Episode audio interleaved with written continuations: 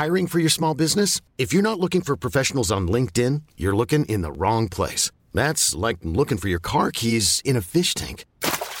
LinkedIn helps you hire professionals you can't find anywhere else, even those who aren't actively searching for a new job but might be open to the perfect role. In a given month, over seventy percent of LinkedIn users don't even visit other leading job sites. So start looking in the right place. With LinkedIn, you can hire professionals like a professional. Post your free job on linkedin.com slash achieve today.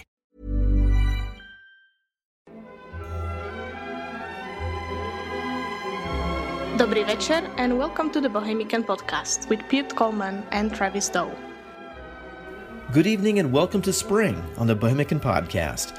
It felt like a very long winter, but now we are done with the cold, and now it's time to usher in the spring season here in Czechia. Hi, I'm your host Pete Coleman.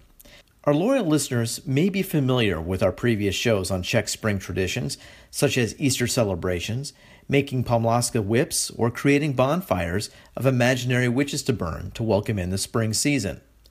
The ceremonial witch-burning tradition is our topic tonight as we take you to one of our many celebrations held in Prague today, April thirtieth, twenty seventeen. It is called Čarodejnice, and it is the modern form of a once ancient celebration rekindled for modern sensibilities throughout all of Europe. Today's Czech version of the spring festivities starts off as a kid-friendly focus during the daylight hours, and then turns into a party for adults with plenty of beer and music through the midnight hour. If you want to check out our YouTube Bohemian podcast channel, you can get an idea of the sights and sounds of Čarodejnice. Travis and I recorded the event in the Prague suburbs of Hodov back in two thousand fifteen. We're taking part in, in a witch burning festival here today.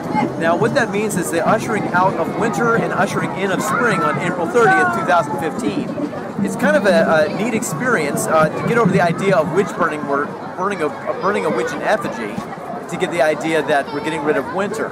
So people in the local communities throughout all of Prague and throughout all of Bohemia will come in and, and uh, give uh, uh, bonfires to, to cook uh, uh, bratwurst and beer and uh, drum circles and a whole lot of uh, other activities. You'll see a lot of kids dressed up as you would think in, uh, in America, dressed up for Halloween in witches' costumes and whatnot. And the culmination will uh, take part later on tonight uh, when we're actually burning a witch in effigy to get rid of the winter time and bring in spring. So it's going to be a very interesting night tonight. We're glad you're with us, and I hope you enjoyed the program this evening. Burning a couple of witches right here. No, wait a minute. They're brats. Reminds me of a little bit of a redneck shindig back home. Except I don't, I don't understand what they're saying. So again, it reminds me of back home. Um, the beer's good, I assume. I haven't had mine yet.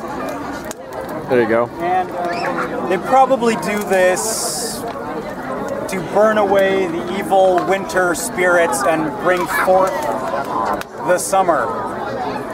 That's my guess. I think all old pagan rituals are basically that, right? Yeah. Kill the old winter gods, bring them, yeah. Sounds no? good. Does that sound about right? Witches' Night, known as Čarodejnice in Czech, is probably better known by its German name of Walpurgisnacht.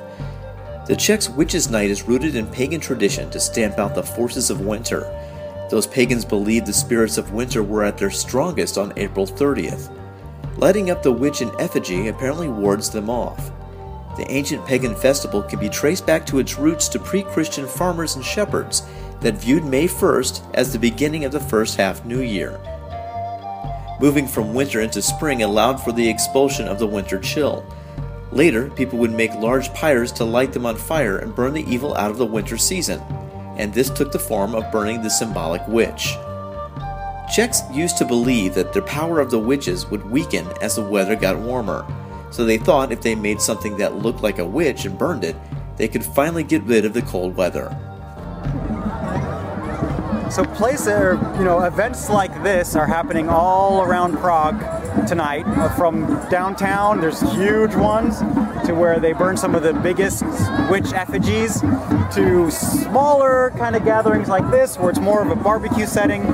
Um, still a historic building around, but um, very different atmosphere than some of the ones downtown that are super crowded. This is more of like a neighborhood block party, I don't know. But it is, it is a rich tradition, like it has been happening for a very long time. And I wonder if people even realize why it's happening these days, because it's so far removed from their roots. But it is really neat that they still do this and this is still going on, so. As dusk approaches, the rhythm of the drum circle slows to a stop, and the crowds temporarily vacate the area so the witch pyre can be assembled and the wood can be stacked on high for the ceremonial lighting. Children start to become more and more impatient, waiting for the highlight of the evening to begin. The night gives way to the propping up of the straw witch, and the fire brings the warmth.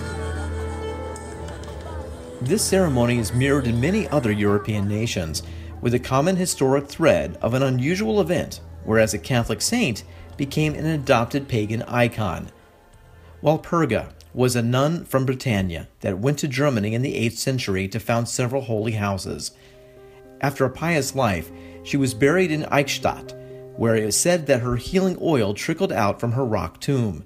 This miracle would later lead to her canonization in eight seventy A D.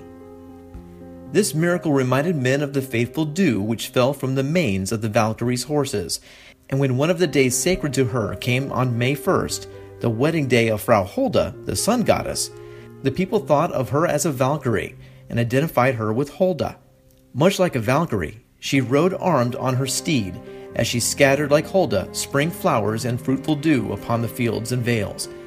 When these deities fell into disrepute, Walpurga became a pagan icon that swept the sky on the eve of May first, and met afterwards on the mountaintops to sacrifice and adore Hulda, the sun goddess, as the priests had sacrificed for the prosperous season and a bountiful harvest. So this night was called Walpurgisnacht, or Walpurgisnacht, when evil beings were abroad, and with them human worshippers who still guarded the old faith in secret. On Walpurgisnacht, precaution must be taken against witches who may harm the cattle. The stable doors are locked and sealed with these crosses. Sprigs of ash, hawthorn, juniper, and elder, once sacred to the pagan gods, are now used as protection against them. Horseshoes are nailed prongs up on the threshold over the door. Holy bells are hung over the cows to scare away the witches, and they are guided into the pasture by a goad, which is also to be blessed. In Germany, the holiday is based on folklore in which witches flew on brooms to Brocken, the tallest mountain in the country's north, to celebrate spring's arrival. According to local mythology, the said witches and warlocks gathered on Walpurgisnacht at locations throughout the Harz Mountains near Thale before flying off to the top of Brocken on broomsticks or goats. There they recount the year's evil deeds and top off their stories with a bacchanalian frenzy said to represent copulation with the devil. If this sounds familiar, it may be because many of the works of the Brothers Grimm were inspired in this location. North of Germany and Sweden, residents of Stockholm gather at the Open Air Museum in the afternoon to stay until midnight on April thirtieth. There, the celebration is known as the Feast of Valborg and is treated more as a spring welcome than a time of witches, being marked with bonfires and choral singing across the country. As college classes wrap up their semesters, the students use this time to unwind with Valborg celebrations. In the city of Uppsala, students gather early for a champagne breakfast, followed by a makeshift boat race down the River Fyris, and this is followed by barbecue and more drinking and festivities throughout the entire day. Over in Finland, Walpurgisnacht is known as Vappu, and it's one of the big four annual holidays other than Christmas Eve, New Year's Eve, and Midsummer, particularly for students. Vappu celebrations begin in the evening of April thirtieth and continue the following day and are centered around drinking, including sima, which is a low-alcoholic mead, and sparkling wine. The following day is celebrated with dishes such as gravlaks, pickled herring, and a special May Day fritter for dessert. Estonia and Poland also follow similar traditions with the lighting of wooden pyres on fire and setting up a festival atmosphere with food, drink, and a parade. So in all, the Czechs are in good company when it comes to these spring celebrations. Čarodejnice has morphed into a day of amusements, beer and bratwursts, and much-needed sense of warmth by the bonfire in the chilly spring night air. Bonfires across Czechia, from small villages to the larger cities, glow bright tonight with the hopes of a sunnier, warmer weather on the way. That should wrap up our program tonight, as we hope you have enjoyed our insights on Čarodejnice. Once again, feel free to visit our Bohemian YouTube channel for a visual documentation of tonight's podcast. We have several other videos for you to explore on the YouTube Bohemian Podcast channel. Be sure to subscribe.